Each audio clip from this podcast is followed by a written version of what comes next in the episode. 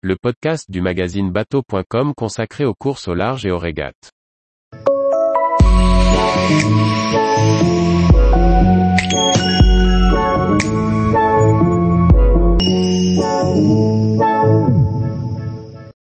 Route du Rhum, analyse d'un parcours en cinq étapes.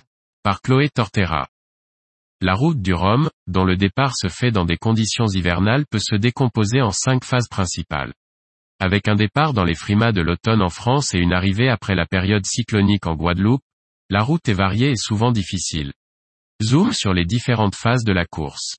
D'un point de vue météorologique, au mois de novembre, l'Atlantique Nord est parcouru d'ouest en est par des régimes dépressionnaires, apportant dans le golfe de Gascogne un vent essentiellement d'ouest-sud-ouest assez consistant avec une mer souvent forte.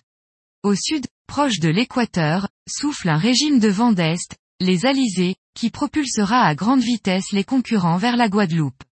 Les skippers de la route du Rhum traverseront donc un temps hivernal avant de rencontrer des conditions tropicales chaudes et humides. Phase 1.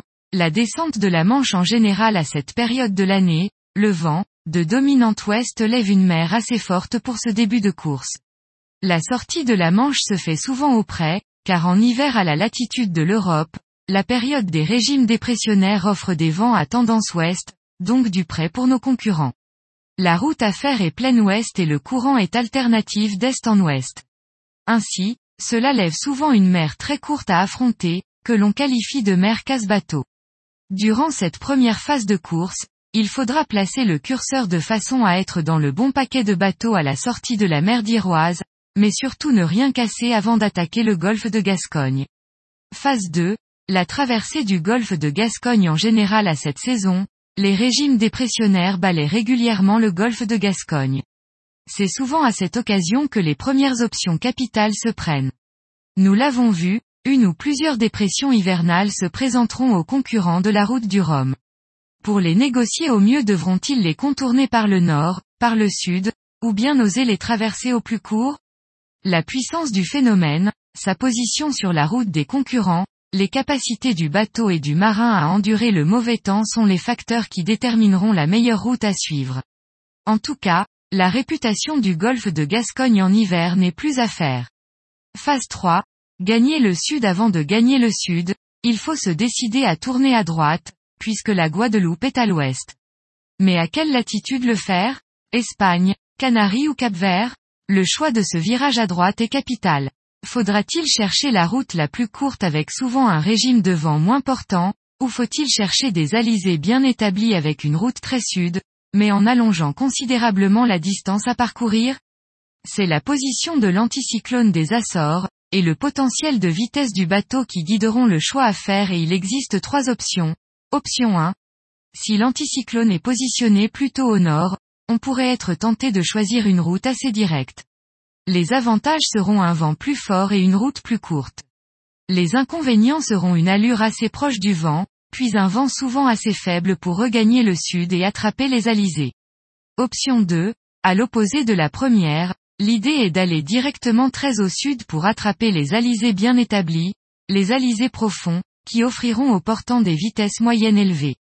L'inconvénient étant bien évidemment l'allongement de la distance à parcourir et la sensation de reculer au classement durant l'investissement au sud. Option 3. La voie du milieu.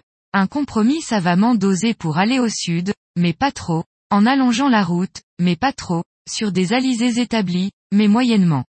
C'est à l'arrivée en Guadeloupe que l'on pourra constater la pertinence de l'option. Phase 4, la traversée de l'Atlantique et l'arrivée sur l'arc antillais ainsi après avoir tourné à droite, les marins se dirigeront vers l'ouest. Les vents portants offriront de belles moyennes de vitesse. Souvent, la nuit le vent souffle plus fort que le jour. Les oscillations du vent et son orientation sur la fin du parcours offriront à nos coureurs gains ou perte de place en fonction de leur latitude. En arrivant près de l'arc antillais, les phénomènes de grains vont se multiplier. Ces masses nuageuses très actives perturbent les alizés avec parfois de très violentes rafales et d'autres fois des calmes plats. Il faudra éviter les pièges et optimiser la vitesse, car sur cette phase de la course, il y a des places à gagner, ou à perdre. Phase 5, le contournement de l'île de la Guadeloupe enfin, alors que la vision de l'île de Guadeloupe laisserait penser que la course est finie, il faudra en faire le tour. Le contournement de l'île réservera de nombreux pièges. La Guadeloupe est une île montagneuse que les alizés vont contourner par au-dessus et sur les côtés. Derrière l'île, sous son vent, il n'y a plus de vent ou un vent différent des alizés. Il faudra donc s'éloigner suffisamment des reliefs de l'île pour éviter la zone de calme, ce qui rallongera la route. Ou, au contraire, il faudra naviguer au plus proche de la côte en réduisant la route, mais aussi en réduisant considérablement la vitesse, au risque même de tomber dans un trou de vent. Ce choix sera aussi conditionné par l'heure d'arrivée, en fonction des variations des vents thermiques entre le jour et la nuit. La lucidité et les ressources physiques pourront faire gagner ou perdre aux concurrents des places précieuses. Enfin, les derniers milles se joueront au près jusqu'à la ligne d'arrivée. Les alizés seront canalisés et souvent renforcés par les reliefs de l'île. Enfin, après avoir tout donné et même plus, les coureurs couperont cette ligne d'arrivée. Tous les jours, retrouvez l'actualité nautique sur le site bateau.com. Et n'oubliez pas de laisser 5 étoiles sur votre logiciel de podcast.